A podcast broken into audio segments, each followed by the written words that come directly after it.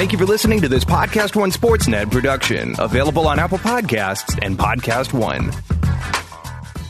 It's time to turn it up with your new favorite podcast, Expeditiously with T.I. here on Podcast One. Join the rapper, entrepreneur, family man, and activist, also actor, as he bridges the gap and sheds light on important social topics and much more in an authentic, eyebrow raising dialogue that might make you want to pull out your dictionary. Download new episodes of Expeditiously with TI every week on Apple Podcasts and Podcast One. Yahoo has officially released their Week One Daily Fantasy Football contest. They have a $1 million contest for Week One with no management fee. That's what you're looking for, and $100,000 to first place, meaning more money goes back to you, the players. They're pro player, as are we. 10 entry max. You're not going to be playing against people who are sitting behind a spreadsheet auto generating 150 lineups like other sites. Yahoo has a $100,000 guaranteed contest, so there are lots of prizes out there for week one. If you're just getting started with daily fantasy football, you don't need to be intimidated. Join free to enter the Yahoo Cup and play all season long. There's $150,000 in weekly and season long prizes for free. And if you get a perfect lineup, $1 million. We're all about perfection. Head to yahoo.com slash daily fantasy and get started.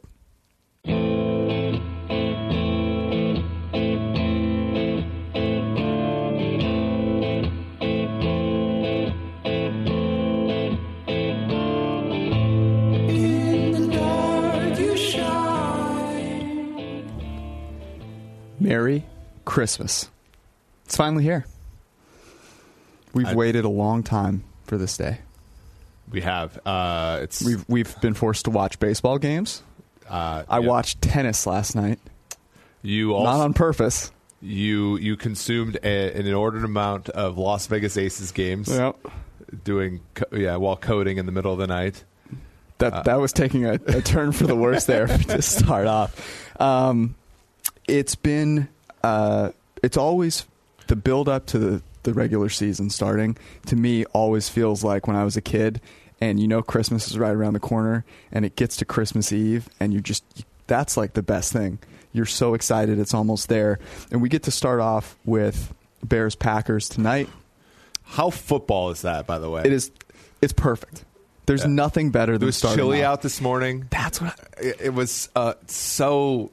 It was amazing, right? I'm pumped. Yeah. I'm really excited. The you brought up the chilliness factor and being on the West Coast for the majority of my life, you don't kind of get that Yeah. first like little bit of crispness, but you if you feel it, you know it. You know what's happening. and- you know fall's coming. growing up in the Midwest my whole life, right? So like there it was very thick on week one. It was always like a little chillier. Mm-hmm. Last year was actually a warm fall in Cincinnati, so I didn't like feel it. I, that's what I uh, attribute our picks in September being poor last year. That's what it was. Was was the lack of uh, footballness in, in Cincinnati in the fall last year. All right, so we've got a quick Zeke and Goff conversation because obviously those things just happened in the past couple of days, and Bear talking about. We'll do a little bit of Bears Packers because the game is tonight, um, and it's going to be. I'm very excited for it. You know, it's been a while since a Bears Packers game has been this exciting. And then we're going to do a live lock of the week discussion as we did last year. We bet on the lock of the week every every week. Anything we win, we're giving to charity because we need karma on our side. Charitable, charitable people. We need karma on our side. Plus, for me, I, and I think you're the same way. You're just so competitive. You just want to do well, right? You root for the math working. That's the key. The competitiveness, eh, the win is enough. I don't need the money. I'll happily give it away. Um, the win is is plenty. So we'll do a lock of the week, and then we'll close out with a little Cincy why. So Zeke and Goff, which one do you want to start off with? Let's talk about Goff because I think the Zeke thing, we already took a moratorium on talking about running True. backs. We may or may not have broken that a few times. But let's talk Not about me. golf. Not me. Because Goff clearly, I mean, it's one of those things where he's he's certainly like helped that offense have a very good season last year, Mm-hmm. but he's not without warts. Um, and now you're buying into him, right? The thing that a rookie deal does is it affords you some uncertainty. But now you essentially have to be pretty certain about him. They just signed Tyler Higbee this morning to a, a, a deal that makes him one of the richer tight ends in the league. Although tight end is such a uh, uh, there's a it's not it's a shallow position in the NFL right now. So Well, maybe that's Los Angeles. It's a shallow town. That's true. Uh, Emphasis on the tight end out there. Um, wow. Uh, so so I don't know. I think like in relation to everything else, the Gurley contract being what it is. Yeah. Um, obviously the Cooks No contract, longer the highest paid running back. the Cooks contract being what it is, the lack of first round picks the last few years. Um, you know the the decision on Marcus Peters eventually, uh, Donald's contract. Like there's just the bill is going to come due at one point Mm-hmm. here for the Los Angeles Rams, and not to say that you know we we always sort of like tiptoed around the idea of moving on from him. Once you sort of see what the bill is, you're like, holy crap, that's that's a lot, and and now he really needs to be he needs to take a step forward. He can't just be who he has been the last two years.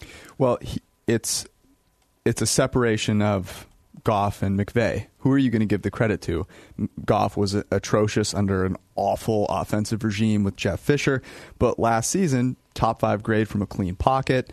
Um, he he had obviously a high rate of positive graded throws because that offense made a lot of them available to play action, getting deep downfield, and he actually avoided you know negatively graded plays at about a league average rate. It wasn't you know. Um, he wasn't Pat Mahomes, wasn't Drew Brees there. But the key with Goff seems to be the McVay system schemes clean pockets. And if that continues, then you get a top five guy from a clean pocket, and that happens 75% of the time. That's probably worth it because this contract is Yeah. high now, but in three years it won't be. So I, I'm on the fence with whether I would actually want to keep Goff, but from an organizational standpoint, you have to do this at this point. Interesting. Because you bought you bought into everything You- you else. certainly have, and and they're in they're in a tenuous spot. So they're not the Rams are not the. There's a good example of this. Um, they're not an established organization, right? Like the Eagles will always have fans that just like live. Oh, and die, sure, sure, right? sure. But in Los Angeles, they are fighting for relevance and they are building a new stadium. And winning now has a higher return on investment than setting themselves up to, let's say, be most successful over like a 10 year run. If they don't capitalize in the next four to five years, it doesn't matter. Yeah. So I, I my, think it makes my sense. only pushback to that has been that in LA you need both, right? Sure. So because we've had, I mean, the w- you know the Rams in the '70s were a perennial contender. They made a Super Bowl. They were they were even in the NFC Championship game all the way until 1989. And by 94 they were gone, right? Like they, you know, the Rams not only need to be very good, they need to be consistently good. And my only question is does this give rise to consistently good. Now, the the pushback to that is what we just saw this last week, this last couple weeks, is Andrew Luck retiring. Because if you see Andrew Luck, we didn't even expect Andrew Luck to be on that list of eight quarterbacks that's gone. We thought it would be Rivers, we thought it'd be Roethlisberger, we thought it'd be Brady, uh, Brees, right? But if the league becomes more like it was historically, where the set of elite quarterbacks contains four p- players instead of eight or nine or ten, then there is space, I think, for teams to have a middling quarterback and be consistently good as long as the rest of the stuff is is good, right? Like in the NFL now, if you have a middling quarterback, and as we saw this with Minnesota last year, we saw it with a bunch of Atlanta. It, a better quarterback, but if you have a middling quarterback and the, the rest of your team regresses, you're buried because Right. you're just not competing with uh, week for week with the Breezes, the Brady's, all that kind of stuff. In five years from now, we might. There's a good chance that that set of quarterbacks might be less, and in which case the Rams could compete even with Goff. Uh, it, the point you bring up about LA is is very good. It, it- they need to grab that city and keep them as their fan base because it's difficult to fill an NFL stadium for eight weeks, let alone they need to fill it for 16 weeks if you count the Chargers in that same stadium, and that's going to be tough. And I think you know I think that goes into the calculus here. Well, if you're conditioning on, hey, Goff is our guy, we're going to sign him. You do it now, and so Yeah. that's supposed later. And the same argument falls for Wentz in Philly. Interesting thing about Goff. So we know that passer rating, we know that grade, all that kind of stuff under pressure is unstable. Mm-hmm. Goff is three seasons running as one of the worst quarterbacks in the NFL It's under atrocious. pressure. And the thing It's that scares me a little bit is that he's invited pressure at a higher rate. You know, it, it, it continues to increase in terms of the sacks. He was charged himself with ten sacks last year. Mm-hmm. So that's something where I'm a little bit nervous in terms of his evolution as a passer in terms of you know the the type of nature he has in the pocket. Is he going to be as he gets older? Is he going to be become more of a Brady or a Brees that is, Roethlisberger that is untouched because of his own nature? Um, so far, I think that's a slim chance. But you know, if he can improve, uh, that would be a place to do it. Yeah, I mean Roethlisberger guy like just doesn't take sacks, yeah. which often gets kind of swept under the rug. I mean his time to throw consistently over the past years has been above the league average. A lot of that is those longer developing play action, you know, that, that scheme that McVay runs. Um, to me, last season was mis uh, miscalibrated by most, mischaracterized by both. Sorry, uh, by most. Sorry, that Todd Gurley was the reason everything fell apart. Right, he got injured. All of a sudden, you know, teams just like didn't care about um, the run game and play action faded the real key, I think, was Cooper Kupp going down. That mm-hmm. Cooper Kupp what gave Jared Goff a sense of security because of how he plays the wide receiver position. You hear about the, hear about this with Edelman a lot. Edelman was a quarterback, runs routes with a quarterback's mindset, and the quarterback loves that. And Cooper Kupp is the same way and provides Goff that feeling of confidence that honestly the Jeff Fisher regime probably eroded to the point where it didn't really exist. With with Kupp on the field, they were the number one passing offense yeah. in terms of yards per play. Without him on the field, it fell by about four yards to what would have been worse than the Raiders, about five point two yards per pass play. Kupp is the key, and if they can if he can remain healthy, I think that gives Goff the maybe the confidence he needs to start working on on being better in the pocket. But I would legitimately be concerned. I mean, if you you just can't be such an, an abysmal quarterback under yeah. pressure because eventually you're going to have to make a play. Well, it just seems like that offense, and as good as it is, right? That offense requires so many things. It, it, it's why I don't think that offense will work anywhere else, frankly. because like when I look at Green Bay, I look at Tennessee last season, I look at. Uh, I look, you know, yeah, San Francisco's a little bit different, but again, you have a genius running that offense. There's so many moving parts that need to be the plates that need to be spun in the right at the right calibrations, and like McVay is so good that he's able to do that for 10 plus games. But the moment that somebody went down, you move Josh Reynolds onto the outside, uh, Robert Woods plays the slot, like the, it, it, flipped it, it, flipped the thing over. Like mm-hmm. it is if I'm McVay, I wonder this offseason, how do I make that offense more stable with respect to perturbations? Because what it was is last year very good but very unstable uh, with respect to perturbations. If they if they make it more you know less dependent on specific players doing specific things, they'll probably be fine. If it's more tailored to that, we might see that because there's no guarantee that any of these players don't get hurt again, right? I mean, mm-hmm. and that's and that's the hard part. Correct. All right, Zeke now the highest paid running back in the NFL, eclipses Todd Gurley. Were you surprised? No, I, I, I, frankly, I'm surprised that Dallas held out so long, and sort of proud, frankly. Uh, oh, so you're counting it? all the things that Jerry said about you don't need a rushing champion to win the Super Bowl. Was he being real with that, or do you think it was just sort of a negotiation tactic? Because that gave me hope too. It was like, yeah. hey, here's an owner that. Um, has done the research and listens to the right people and is actually going to make a maybe non-popular play that yeah. makes sense math math wise. Well, and, and I think ultimately it just it just comes down to he was certainly weighing what the people that think the way that we do think. Right. Um, and and I think you know I, I can't get over this. The last time that a running back held out for him they lost two games, and he came back and won the MVP in 14 mm-hmm. games, and they won the Super Bowl. And I think that was the second to last Super Bowl they won. So, like, I don't have those experiences, right? And I, so I can't relate necessarily to that like nostalgia. Dallas has not been good since then, since those glory days. They have not, you know, even sniffed a Super Bowl since. It, Jerry's thinking, you know, like he's just got all these sort of things rolling through his head that, you know, I, I, I thought it was inevitable that they would sign Zeke. I did not think it would be this high. And so a lot of the, I was a little disappointed, but ultimately I was somewhat proud that they just didn't like hand them the contract right away. You know, I thought that it was good that we had this discussion for as long as we did.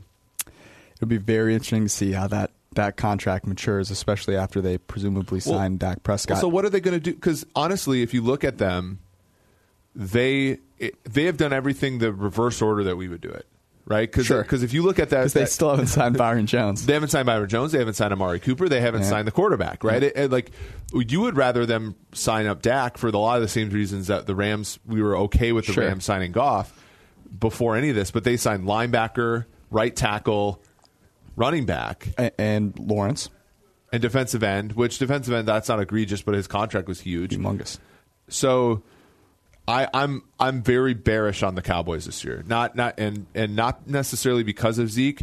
Zeke was putting us in this weird position of like, you know, Dallas really da- us being bearish on Dallas, but sort of kind of wanting to see Dallas do well with Tony Pollard too. Yeah. And like now we're not we're not conflicted that way. Well, you get a lot of misinformation if you go on Twitter, sho- shockingly, about the Zeke Elliott thing. It's very easy to conflate the bad play that Dak experienced when Tyron Smith went out, which happened to coincide with when Zeke was not playing as well. And so you can skew the numbers pretty easily to make it seem like, wow, Zeke's off the field and Dak just you know, is a total failure. Um, and what's really interesting is if you control for Tyron Smith being out, the yards per play, the success of the offense doesn't change. What does what is interesting is that they run play action like ten percent less often with Zeke, without Zeke without Zeke, okay. and were way worse. Yet somehow, so a situation that most teams use to like bolster their offensive production, they were way worse in without Zeke. Yet somehow, overall as an offense, were the same. And to me, that's a self fulfilling prophecy. It's like, hey, without without our star back there, we can't use play action as much. And if we do, you know, God help us, we're we're in It also shows you how random play action plays are, Yeah. right? Because they're just higher. Var- the ball, the throws down the are more down the field. The variance is higher. The chance that just by by pure randomness alone, you're going to get a lower yards per play in play action is higher than like a traditional drop back Yep. pass. Uh, but that that is interesting. It was funny that every single so you know uh, our friend Ben Baldwin posted that article that we had about Zeke's grade last year and how it was in the bottom twenty. And like you know basically I'll just say fumbles and he didn't break a lot of tackles relative to uh, public perception. But then everybody has a retort. Oh, people stack the box with Zeke. Well, actually, that's not true. They're like a bottom half of the league in terms of facing stacked boxes. Oh well, you know uh, he's still more effective than the backups. It's like, well, no, actually, Demarco Murray's 2014 season was the best running back season Dallas has had in a Yeah. decade Let's talk about Darren McFadden. and like and like and so it's like every retort about Zeke it, it can be rebuffed, right? And and it's so to me it's like okay, well, like what does Zeke have to do? Like that's a good question. What does Zeke have to do for us to be convinced that this is that this is real? Like that, that Zeke has a real tangible effect over replacement uh, at the running back position. What does he have to do? probably catch probably catch hundred passes yeah. down the field. Yeah, like Like, like, not- eight out of four. Yeah. And, Dal- Um, and Dallas be good despite Z. I mean, there's a lot of things that I. To me, it's hard because like we've literally spun every yarn about Zeke, and now we just like I, I'm at a loss really. I was watching Sports Center last night, and they did a bit on why Zeke is so important to the offense. And I always think the way that you know people kind of massage numbers to make it seem important was was interesting. And they cited a couple of interesting ones. My favorite, which is percentage of teams like scrimmage yards gained or whatever, which is just an indictment on the offense being atrocious. Has nothing to do like okay, let's throw that one out. Another one was number of first downs gained. And I was like, okay, but That's a good stat. that that's but I still think it's tricky, right? Because it's like, all right, well, if you just want, it's like when I play Madden and I like a player, I want him to pick up all the yards. So I like, you know, I'm just trying to get this guy, you know. So they give him these opportunities to rack up these counting stats and rack up the proportion of the offense stats, but it's not actually helping their offense, which is really what we need to be looking at. I think ultimately, and we'll talk about the Dallas game later. Ultimately, when you look at the Cowboys, a couple things that a couple things need to be said. Their offense wasn't particularly good last year. Nope. Um, and wh- after Amari Cooper joined the team, they went something like eight and two, but had a negative point differential. So, so they're, they're this is a we're we're basing uh, publicly we're basing a lot of our opinions about the Dallas Cowboys based upon the fact they finished ten and six last year, and Zeke led the league in rushing, and and eh, that's not really the reality. I've got it. I've got two interesting things for you. They don't make the Amari Cooper trade continue to go bad. Do they leverage everything for Kyler Murray and sign Lincoln Riley to some astronomical contract? Just throwing that out there. There's a there's the potential that that was the worst thing to ever happen to the Cowboys. The second thing was what the Eagles did, which was maybe they didn't even offer it, maybe they just floated it out there, but apparently they offered uh, Jordan Howard and like a mid round pick Bag swap. of baseballs. Hey, uh, look, I just I got halfway through the sparkling water. It's room temperature uh, and it's flat. You want it? All right, we'll take Melvin Gordon in exchange. And the the irony of offering literally pennies for a running back that was better than Zeke last year, Yeah. the day that Zeke gets made the highest paid running back in the NFL, and ironically does not change the scope of the NFC East in the slightest. Right, the Eagles still uh, in, in our opinion, and after our simulations, clearly the favorite. There's Yeah, no yeah. change there. Make this sort of troll move, which I think is hilarious. All right, let's talk a little bit about Bears Packers. Okay. I want to keep this kind of quick because there is a video you can go check out where we started to jump into the betting uh, number for both the spread and the total. Actually, they're both kind of interesting. But this is a very interesting game on both sides of the offense. The first is the Bears with Trubisky and Nagy. We see this for round two. Round one was good from a results standpoint, but from a process standpoint for Trubisky, bottom five in the NFL in negatively graded plays and uncatchable throw rate, things that are generally stable.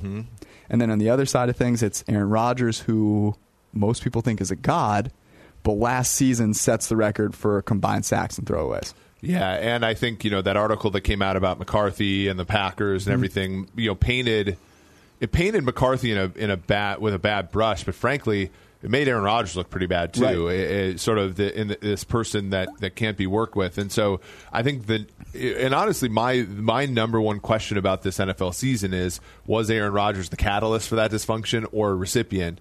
Um, and I, and it starts tonight against a very good Bears defense, despite the fact they lost defensive coordinator and two members of their starting secondary. I still think they'll be a solid group. Um, Packers not as good of an offensive line as they've had historically. They had one of the best in the league a few years ago, especially in pass blocking. Um, receiving corps is is diminished substantially. Um, don't really have a tight end to speak of. Jimmy Graham sort of over the hill. So there's a lot there's a lot of questions about Rodgers that. He, that I'm not saying they're unfair, but he's going to be judged this season on, with a very weak deck of cards, you know, and, and and so I'm a little worried about that in terms of offensively, and I think the Bears, you know, defensively generated a lot of turnovers last year. Uh, that'll probably regress, but Trubisky threw a lot of turnover with the plays that were not capitalized on. So when you think about this total, for example, 46 and a half. I think the defenses are going to be. I think if there were no such thing as turnovers in the NFL, this would be a good under game. The issue I have is there might be enough turnovers to give enough defensive or special teams touchdowns where this is dicey. Interesting. I, so I'm going to go the other way, which is to say this: the if it was one thing we know about Aaron Rodgers, come hell or high water, this man is not going to throw interceptions. It's going to, you, you know, he'll do anything to avoid the interception. He avoided the middle of the field last year, and I would presume in large part because he didn't trust his receivers, and that's where unlucky interceptions happen between the numbers. Um, and so, I wouldn't be surprised. I wouldn't be surprised to see the Packers offense not look fantastic because the LaFleur Rodgers thing, like their offensive schemes are diametrically opposed, right? One, a lot of play action. Aaron Rodgers doesn't run a lot Yeah. of play action, right? One attacks over the middle of the field. Aaron Rodgers didn't like to do that with this, this receiving corps last year. So I don't think he puts the ball up for grabs. And I think the Bears have the advantage of Nagy is a brilliant play caller. And he's going to leverage that in those first 15 plays where the Bears and Trubisky are a top 10 offense. And he's going to put some points on the, the board early, and then they're going to say, look, just going to try and shut it down. clamp it down. Rodgers going to be dump off champion for the rest of the game. Yeah, so if I have to take one side of this game, it's not Bears minus three, even though there's, you know, that, that would be the side I think I have to go on, but I think it would actually be the under, even though I absolutely hate unders. The play, the play, frankly, was the play. The play could have been Packers at four, four and a half Sure. early in the offseason, but now Which that is it's at- not the case anymore. Now that it's at three, uh, yeah. I mean, and here's the thing with Lafleur. Li- Like I said about McVay, when you didn't invent it, it's hard to adapt it. Yep. And so when when you know when, having to adapt that offense to Rodgers, I don't think it's going to be particularly smooth. it, it might work, It might. but there's no there's no reason to believe that it's just going to start off on the right foot. I mean, it wasn't certainly wasn't good in in um, Tennessee. Here's the last thing. This you you always say this, right? It's like, well, we passed a lot last year and we didn't do well. So, well, clearly we need to run more. Yep. Packers passed the most in the NFL last season, and I would assume that they kind of go, well, look, we just got to run the ball more. That's the key. And what you end up doing with that is running in situations where you shouldn't, as opposed to just saying, "Hey, let's actually analyze the situations where we should have run Mm-hmm. in you know short yardage situations where the Packers still were the most pass heavy offense, and just wholesale say we're going to run the ball more, which um, would slow Mm-hmm. Well, the game down. And obviously. Lafleur had Lafleur didn't have success last year in Tennessee, but when they had success, it was running the ball with Derrick Henry. Derrick Henry, yeah. All right, Bears Packers. We have a video out on it. You can go check it out on the YouTube and leave some great comments. Yeah, it's that's, just- that's the place. Um, Talk about how our shirts kind of match today. That's a good point. Yeah. Fire and Fury. Yeah, you've really been stepping up your game. Yeah, I uh, have my wife. My wife bought me a ton of clothes, so you know. I didn't think you went out and bought them. I'll put it that way. Uh, we do need to talk about. I mean, look, if you're going to manscape, you might as well also have some nice clothing. Yep, yep, yep. And if you need to manscape, you want to go to Manscaped because Yeah. they're pretty awesome. And they're a sponsor. it, there's there's a lot of, I would say, fishy coincidence about you all of a sudden dressing nicer and us getting some Manscaped material. Just gonna throw that out there. Yeah. Uh, You weren't ready for that one. It's okay. Um, there's an important non-football. Well, actually, I shouldn't say non-football because if you love football, then you also care about being a man, and a part of being a man is is manscaping. I just don't understand how anyone could show up on Sunday ready to watch football unkept. unkept.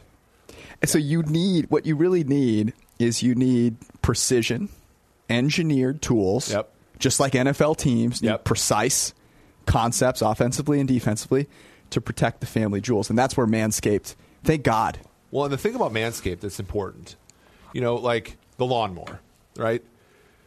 At my house, I pay somebody to cut my grass, right? Right. And that and that's an ex- a socially acceptable thing. You can't do the same thing for No. your balls. You No. can't you can't trust the idea that you would spend this time picking your lineups with, with care, that you would take care of your own home, but when it comes to yourself, Yep. you're just going to say throw your hands up is is ridiculous and I'll be honest with you uh, I was using Manscaped products before they were a sponsor and the reason I was was I was legitimately curious I was like how has no one made something specifically to scape the various parts of the body that are important Uh-huh. and they did and so I bought into the product um, it's great. So they have the lawnmower 2.0. It, they have skin safe technology because Because it's important. because keeping your skin safe is rather well, important. as football players know, you can't just be running around there with infections and stuff. It'll it'll screw with your ability to play. Look, if you think I'm going to sit through 10 hours of Sunday football Sweating over the picks. with pain with you know with a band-aid on my nuts, it ain't happening. Yeah, no. So, uh, actually I don't even know if that would work, but I've never had to deal with it because Manscaped Because exists. Manscaped, right. Uh, no, no joke. It's at like you need to check it out. Manscaped.com. You can use the code forecast F O R E cast to get twenty percent off and free shipping. Um, they offer more than just the lawnmower 2.0. They've got uh, some good like deodorant, some toner. Um, they have a razor if you want to clean up, um, you know, other parts of the body as well. Um, I personally use the anti-chafing ball deodorant quite often. Uh, I was traveling this past weekend. It was hot. I was chilling. You don't want to sit next to somebody on an airplane without the the ball. No. Look, I'm the guy that wipes down the seat with an antiseptic wipe so I don't die when I land. Uh, so obviously, I'm going to take care of myself. Uh, promo code forecast, manscaped.com. If you don't do it, I honestly don't know how you could exist. Manscaped, check it out. All right, uh, we're going to do the lock of the week here in a second. Before we do, I want to remind you guys um, college has already started. Uh, and if you can grit through the college football Saturday, I I really can't. It's not something that I can put myself through. You do a much better job of it than I do. But if you're going to, you probably want to check out uh, College Green Line. With an elite subscription, you get it every single FBS game. Um, even if you don't like placing 100 bets a week, it's a really useful tool if you're going to watch college football, if you're going to play, you know, college DFS. Um, regardless of what level of fan you are, College Green Line gives you some tools to make that experience more enjoyable. So Yeah. check it out with an elite Our- subscription. Our friend Ben Brown wrote an article last week with his you know best plays. Last week, Ben uh, stuck his neck out in eight games, including one parlay. Uh, he went six and two. Um, the parlay hit with an, a Texas over at the last minute, which was so. I think he ran good a little bit. He had the Stanford minus six and a half, which scored that t- defensive touchdown. But- beautiful. But granted, so uh, Ben does a great job. His his power rankings article is terrific. So basically, this idea is like you know we have a lot of college information. We're starting to give it more out. If you are a college football fan, this is the thing for you. Uh, as George said, uh, you know. try not to bet all the games, you know, but like there, there's a there, if if you're a Nebraska fan, there's a Nebraska game for you. If you're you know if you like to bet Boise last week on the money line, you would have won. Uh, that was a recommendation we had. So uh, just just a lot of fun, and and I, and I can assure you, over the course of the next year or so, we'll have more college content for the folks that like it. Um, and this is and Greenline's just the start of that. Yeah, a couple of big games this week. So check it out. Lead subscription is what you need. All right, lock of the week. Now, this is an important conversation for two reasons. The first is, as we did last year, we are going to donate our winnings from the lock of the week to the charity of our choices. So um, I'm gonna I'm gonna stick with what I was doing last year, which is children uh, cancer research. I would fl- mix it up. I would do like Ronald McDonald House one week, um, a couple of other places. I have some friends that work at um, some different uh, places in Los Angeles that I donated to. What are you going with?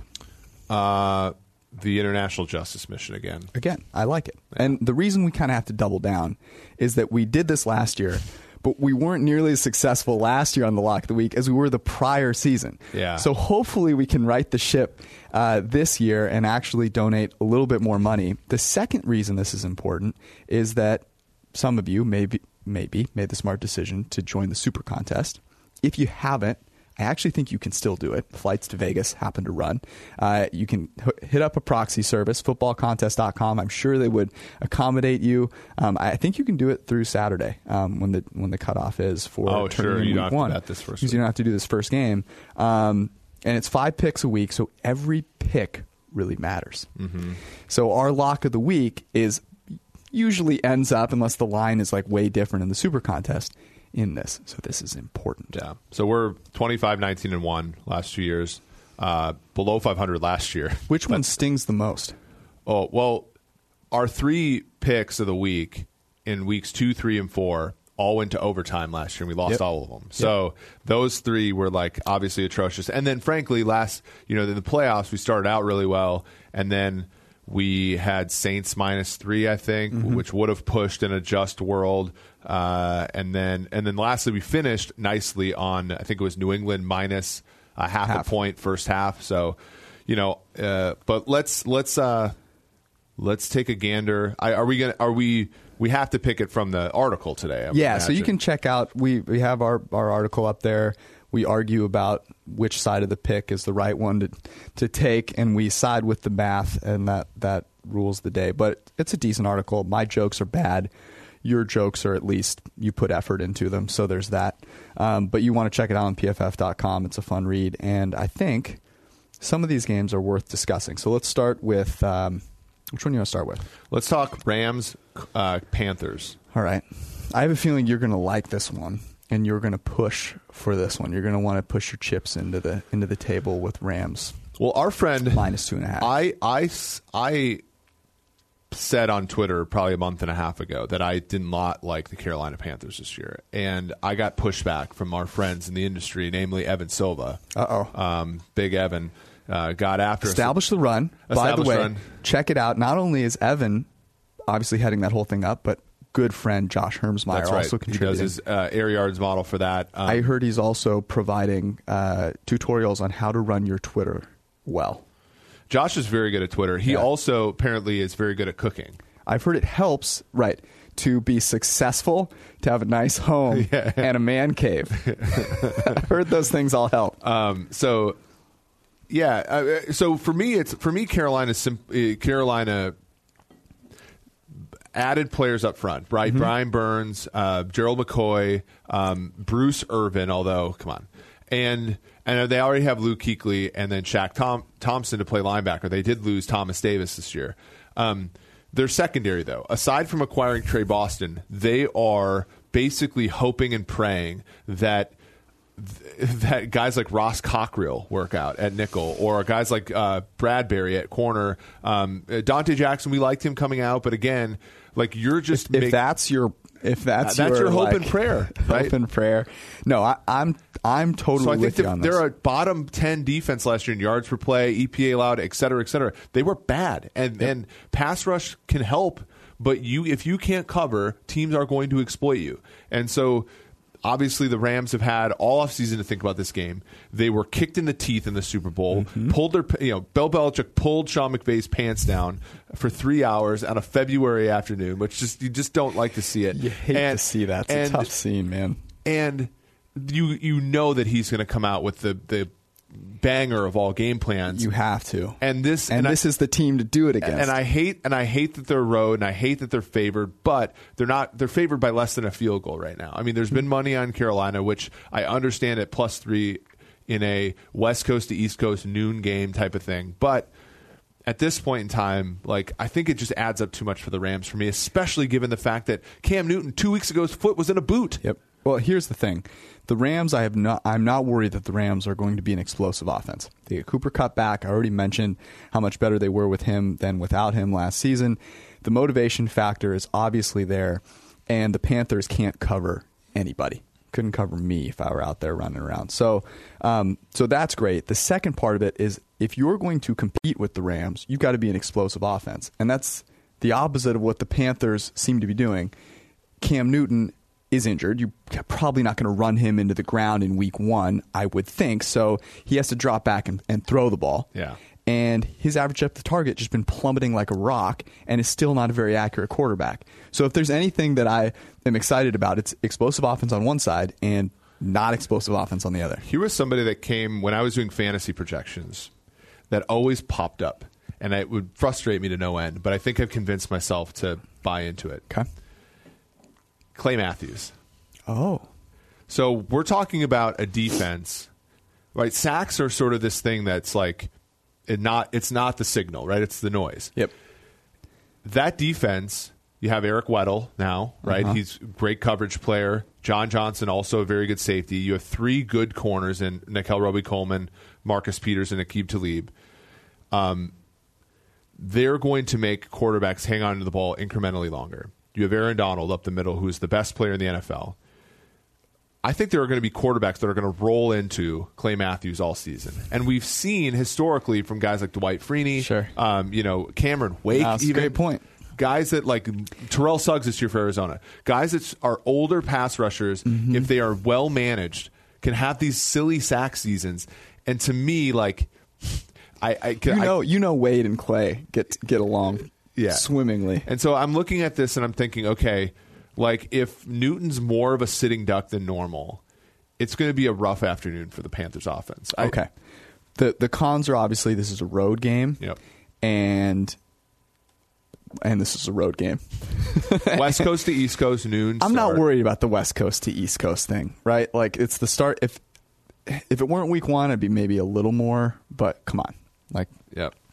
okay, so I'm going to give that I don't have a problem with it. I do it is tough Yeah. to go road favorite. Next up, Bengals Seahawks. The play here would be the over. Yep. Now, it was 44 when we printed the article. Has it moved up well, it started 44 and a at 43. It got all the way to 44. Now it's 44 and a half where I see. So we sort of got it in the middle of that steam. Um, and and it's it's uh, you know, I think it's still a good play. And and for a lot of the reasons we said in the article, which is, you know, Seattle's defense last season got by on turnovers. Um, they lost, you know, key players in Earl Thomas, uh, Justin Coleman, uh, Frank Clark. They do get Clowney back, but the thing about Clowney is Clowney is a great all around defensive end. The problem with that is the run defense aspect of it doesn't matter that much, Yep. right? So the, that fact that I still think he's a downgrade as a pass rusher from Frank Clark. And then Cincinnati's defense was a bottom unit last season. Not great. Um, a lot of a lot due to injuries, but also, frankly, due to the fact that you know talent wise in the secondary, they're just simply not there. It took them until like August 31st to sign a defensive coordinator. So clearly, like they're not, Yeah. you know. So I just think both defenses are right for this. The reason this number is in the below it, below 45 and not above 45 is both offenses have question marks, right? Right. Seattle at receiver, AJ Green being out, but I think both of these quarterbacks are good enough to make it into a close kind of I wouldn't say shootout, but something you know akin to that. Okay. The the downside is obviously that both teams run the ball 45 times and it's 14-10 with 2 minutes to go. Uh, do you like Here's the thing that I struggle with is uh, having a lock of the week that is a, a total Yeah. versus a spread where you f- you sort of have more life. Well, and we you're alive longer. We run into this last year. Um, the thing about totals and why we, you know, it's often a struggle, and even in college football last week, we were like 80% against the spread and Right. uh, like the reverse on totals, is that football is a non stationary game.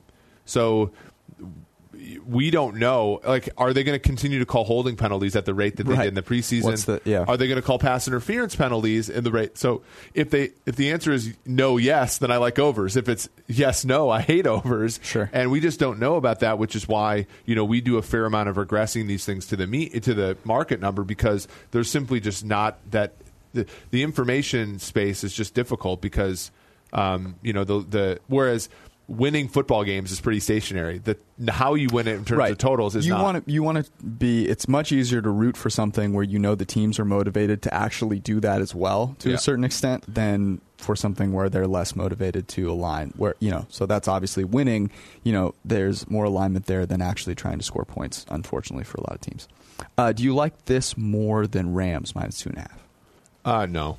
Okay. So this one's being wiped off. Wiped off the board here. Falcons, Vikings. Now, the super contest number is Falcons plus four, unless I have like that's a, what we ended up mental printing. lapse. So we can stick with plus four. I think it has moved down uh, to three and a half here.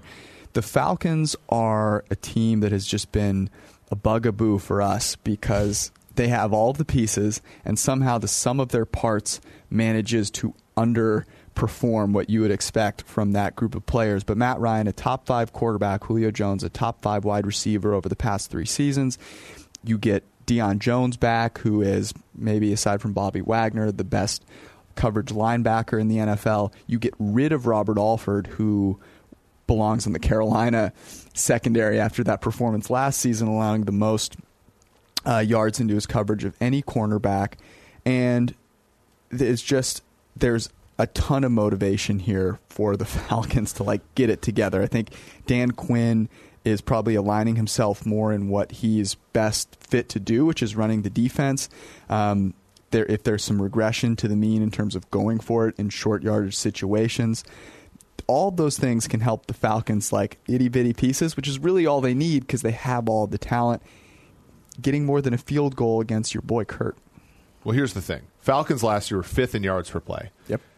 Their offensive coordinator is Dirk Koetter, who I know that Todd Monken called some of those plays, but Tampa Bay last season was fourth in yards per play, and mm-hmm. and they have been good in terms of efficiently running offense for years, as much as Winston turns the ball over. That's not Ryan, right? Right. So you add those two things together. I think the Falcons' offense is going to move the ball between the twenties, and then the question is, can they score in the red zone, which we both know is noise, right? Right. So if they regress that at all towards the mean, they're they're probably going to be solid offensively. Defensively, I mean, I I look at their defense and I think, okay, Deion Jones is the best linebacker in this game.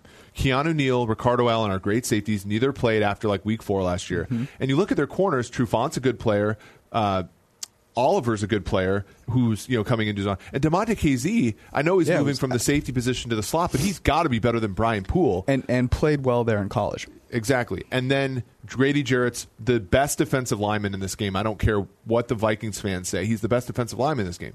So I think I just think the Falcons match up better. And and you know, last you know, famous last words, but I think the Falcons are just simply the better team here. They're getting points and as you said, on the other side is Kirk Cousins, which Well, I'm also worried about Stefon Diggs hamstring, injury. Hamstring. But here- always a soft tissue injury guy, by the way. Here's the thing that I continue to come back to. We talk about this all the time. Decidedly better quarterback, decidedly better offense, getting points indoors. Um, so I would say that despite everything telling me no, Yeah, my body is telling me yes. And this one I think I, I like a little bit more than Rams because I like getting points. yeah, it's always fun. Okay, so we're moving this one ahead of the Rams. Yeah, the only issue is do we grade it at three and a half or four? I would say four, because we Four. I mean, that's where the super contest is at. That's what I'm going to go with. All right, Cowboys, Giants. This one I think is has moved away fluctuated. from us. Actually, Yeah. yeah. fluctuated a little bit. We'll call it seven because I think that's the super contest number as well. So uh, seven, the Giants on the road. Eli Manning, who supposedly, according to I think it's BetOnline.ag, is is worth plus one points to the spread uh, versus Daniel Jones, which is hilarious. He's the only quarterback um, where they graded him as a worse quarterback than his backup, which is something. Um, the the argument here is obviously the noise around the Cowboys is just that. It's noise. It's a lot of things that are not stable. The things that are stable, like their passing game, not so great. And the the Giants, who were just abysmal last year, actually did have quite a few draft picks. And sort of by nature of the beast, and regression will probably be a little bit better. It's just hard when you then look at Eli Manning and those receivers, and you're like, dude, But what? but in all honesty, though, you look at that, and we wrote about this in the article. Evan Engram's going to be a good player. Mm-hmm. Sterling Shepard is a good player. The rest of the receivers, okay, fine. Offensive line's actually pretty good. I mean, they they've done Okay. some work. Zeitler came over from Cleveland. Will Hernandez was a draft pick last year. Uh, Nate Solder's, like fine, right? He's not good, but he's he's fine. Um, Eli, obviously, and you have Saquon Barkley, right? And, Yeah. and then and you know that they're going to try to keep the variance high in this game. the the tough thing for me is that when your best asset is Saquon Barkley, and I haven't seen evidence of you leveraging him in a way Yeah. that you should, and the the strength of the Cowboys is that they have linebackers that can cover. Yeah. I think the Cowboys defense is overrated though, and I'll tell and I say I say this because we we we overreacted Because to like every a defense is overrated? Six game stretch in last season, they aver, after beating the brakes off of the New England or New, uh, New Orleans offense in, in the Thursday night football game after Yeah, that's a good Thanksgiving, they gave up twenty or more points in every single game. They're I mean they're good. Don't get me wrong, but like after Byron Jones, who's a corner for them that's good? I mean, Chidobe Awuzie is okay, right? At Yeah. safety, I'm not convinced that they're dec- uh, they're good at safety. Obviously, at linebacker, they're fine. Um, but on the defensive front, they don't have Randy Gregory across from Demarcus Lawrence. They have one pass rusher, right? And we know that smart offenses can mitigate good pass rushers. And then here's the last point, and it's and I think this is where I think this is where this handicap goes. I don't think the the Giants are have the better quarterback getting points, but if you combine the quarterback and the and the play caller, I think Shurmur and Eli are better as a combo than Dak and and Kellen Moore because we have no idea. We have no clue We have no is. clue, right? Where we know Shurmur's a good offensive coordinator, Yeah. and so. Well, uh, all this is all I know. They're not seven points better, so Right, right, right. that's where I land. I mean, it's very compelling. There's also the idea that Zeke being back, they show everyone that Zeke matters. They just feed him the ball. Feed him. He's you know throwing uh, uh, cereal in his face the How many game. fumbles does Zeke have? Did you see the picture that someone tweeted out? It was like Zeke at like fifth grade took a selfie of himself. Like mal- malnourished, kind of looking. Yeah, it was like really not a good look. I was like, wow, Cabo. It's rough. I mean, I know Cabo can be rough on people, but I saw the, the videos of him working out in Cabo, by the way. Tremendous. I would have made him the top paid running back after seeing him. Do you, are you willing to say that the lock of the week in week no, one? No, come on. It's a good pick. It's a good collection. It's a good part of a collection, but I'm not. I mean, God, Because it's, it, I kind of like the idea of being like, you know what? this ugly duckling is our pick. Yeah. Yeah. And I like a lot. As much as there are some moves that the Giants have made that are questionable, they they had a bevy of picks this year. They stuck with them. Unlike the you know Raiders who lit a few of them on fire. Yeah. They presumably made real football picks, which was which is something. Um, okay, so we still have Falcons in the lead. I think so. Last but not least, the Steelers go into the Patriots. The ring ceremony. Gronk's going to be there. Yeah. It's in New England. I don't know if I mentioned that. Uh, the Patriots are a team that no one believes in. I don't know if you know that. No one believes in them this year because they don't have Gronk. Brady's old, and that self and that little bit of doubt, you know, is going to be plastered to their locker room.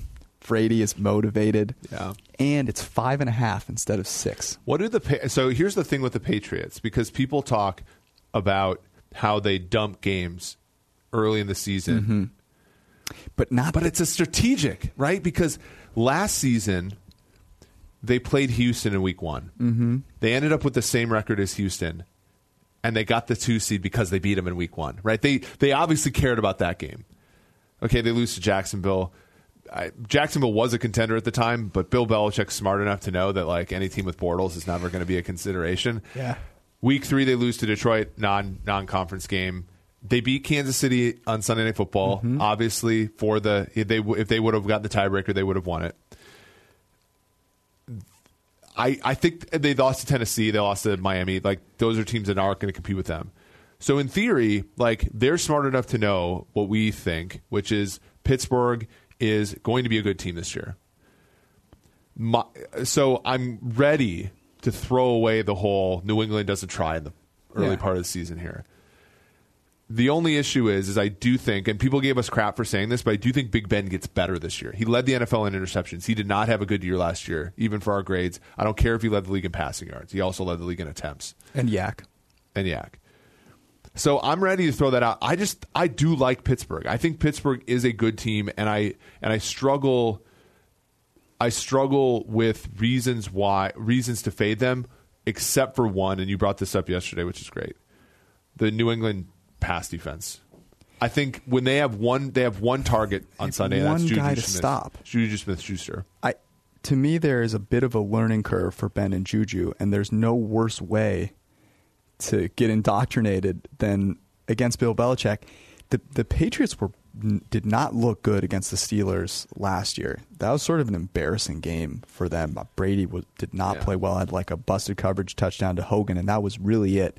The motivation to me is very strong for the Patriots here, and very important. I would be shocked if the Patriots were not wiser than the common man and saw that the Steelers are a legit contender and will probably only get better as the season goes on. Right? I think you can be bullish on the Steelers. I will be bullish on the Steelers regardless of of the pick in this game uh, for the ent- entire season. I actually think you know after they lose this game by 14, that's when you They'll be juicy on the market. that's when you double down, right? Especially after that impressive Browns win against the Tennessee Titans. And there's a, another component to this this Patriots defense, which is they lost Trey Flowers. I think their pass rush got better. yeah. I, well, They, they get Michael Bennett, who's going to give you what eighty five percent of Trey Flowers, and then you get Chase Winovich, who for all the past uh, preseason does not matter, was the highest graded guy in the preseason. Well, and Jamie Collins, who played edge for Cleveland, is going to be a blitzing True. nightmare for that defense. The, I mean, Bill Belichick schemed up more off-ball linebacker pressures than any other Yeah. uh, defensive coordinator last year. Hightower and Van Noy had 27 in the postseason combined alone. So, um, the the tough thing here is the the Steelers and Big Ben are just they're never gonna they're never gonna give up. Yeah. they're just gonna keep you know if they're down 21 right they're just gonna keep chucking it up there they're gonna give it you know they they, they are a proud team um, and that's the tricky thing with backing. That's the tricky thing with backing a a team by more than a field goal. We saw this when they played the Chiefs, Yep. right? They got up by 17, and the other team's going to come back on them. And even though the Patriots win, you don't get the cover because you know there's tons of space between zero and five and a half, right? So that that's really where I, I, I, I I'm concerned. And for the very same reason I like the Falcons game more than I like this is because you have all those key numbers on your way to covering. Uh, in the Patriots, you surrender three and four. Uh, you do get six and seven, but um, I'm just not sure. I'm torn. I'm real torn for that exact same reason because it's hard for me, as much as the Falcons are near and dear to my heart. There are some things that uh, that need to they need to change a little bit systemically for them. I think to be all they can be. For the Patriots, I don't feel that way. Right? I'm very confident in their in their process and what they're going to do. Very confident that Bill Belichick is a better coach than Mike Tomlin, for example. I, and I really think Mike Yeah. Tomlin does some things very well, but just that's. I you think I do no think the Steelers and the Steelers are a slow starting team as well. I mean, last almost season, playoffs last season they, they with uh, with Tyrod. yeah, and we backed them that game too. That was that was part of our great September where you have 14 point lead in the four, with four minutes left. throw it away as quickly as you can. Yeah, All right, so your your vote is for the Falcons. yeah. Wow. Oh man. Oh, it's rough. This is the content that people tune People, in live people, for. yeah. including including family members. Apparently, shout out to my mom and sister who are watching. Yeah, Um, good thing I didn't, you know, cuss. It's a good thing we're live because yeah, you know. yeah, yeah, true. Um, all right, I'm I'm willing to ride with you into this dark night. Um, Falcons plus four Hey, week one lock of the week. do it for us, PFF Falcons. Oh my! God. I'm already sweating. This is terrible. Oh my god! The only, the other benefit of the Patriots is that it doesn't happen until the end of the night. Right. So like they you know they somehow don't cover, and then all of a sudden you're like, well, I'm so tired. At least I'm gonna go to bed Right, now. right. The Falcons are gonna you know Yeah, give up some weird Kirk Cousins end of game 80 yard scramble right, right, right. uh, at the end of the game to, to lose it. Um, all right, we're going with the Falcons plus four in Minnesota. It's the week one lock of the week. Hopefully, we'll be making some donations. You doing? We did 50, uh, I think, I think 100 collectively. Yeah, 100 collectively. So um, hopefully, we'll be making some donations this week. If you want to get involved with us, I recommend it. Um, I mean, gambling is fun, in my opinion, because it's like a competition. It's like a sport, right? So you might as well do some good uh, at the same time, because I doubt that you're making uh, some huge killing off of it, unless you're you're a pro, in which case, more power to you. Um, let's close out with this Cincy Y. yeah. I think the only thing notable about the Cincy Y this week is the fact that you absolutely obliterated me yesterday in basketball. uh, and in fact, and, and the funny thing is, is like I think I played well. I just didn't play good enough. Like I had like an eight nothing lead on you, and I don't think I scored again. You were up in game one, eight to one, and uh, I'm resilient. You are resilient, If and nothing else. and super competitive. And and I, like I said, I'm a week and a half away where I, from where I want to be physically. So I I, I get been tired. saying this for a while. I get tired uh, in the second and third game. So to your credit, the first time that we played one on one, which You thought I was- many months ago, was sort of a disaster. You've really picked it up to the point where you know it's a legitimate um, contest now. I think we still need to get to the point where. Um, so Phil Jackson, in one of his books, talked about how he and um, I think it was Bill Bradley played like one on one, but they played full court. That's where we got to get to. We're playing full court. My one story for this week is if you guys do not know about Bruce Gradkowski, you might want to check out Twitter because Bruce fired some shots. Bruce came in here, he rolled up the sleeves in that seat that you're sitting right there, and really flexed. Came out strong. he did I feel like it's a personal attack. against you. Yeah, I feel like that was a personal. This is this is my house. You're not going to come into my house and flex on me like that. That's true. I of course. And yet, I wore sleeves for this podcast. I know. Well, we can't turn into bro football focus I was in one trying to- day. I was just trying to tee you up for that. See, I you know, I, Maybe you two should play one on one basketball because Bruce is good as Bruce you, is as a are you. professional athlete. Look, I'm just trying. Yeah, I'm just trying to make it through Yeah, right, the right. day here. Same. And he's coming in and flexing on me in my turf. It's it's it's rough. I will say um, that Bruce has a pretty nice pull up three. He does. He's he and and the thing about Bruce is that he has no fear. He will take every Well, shot. if- Why would you? He has to. especially when you're playing With uh, us. With us, but Um, I I need to figure out. We need to put our heads together and think about a way in a non douchey way that I can fire back because I my one thought was all right. Well, Just do the you podcast. rolled up your sleeves. I'm just going to go shirtless for this podcast. I don't think that would have gone over well, No, no. especially with my my family apparently watching. That would have been a bad look for me. Um, although, did you see? Uh, is it Joe Thomas and um, Andrew Hawkins? Mm-hmm. They they had some like flexing picture. Oh. for their pod. I wonder if their numbers went up from that. Uh, What do you think? Probably not. Probably not. Ah, it's a bummer. All right. Uh, that was our pod. Enjoy the game tonight. And we will be back. This is an important note, actually. Very important note. We will be back Sunday night because From here. we're moving onward. We the are. week is basically over. Monday night football is usually eh. So we're going to look ahead to the next week and a little bit of Monday night. On Sunday night, we're going to burn the midnight oil with you, as we did last year after Sunday night football is done, after we're done working. Um, so make sure you check that out on your commute or whatever you do on Monday morning. Maybe it's just hanging out in bed. Whatever it is, we'll be there with you. See you guys.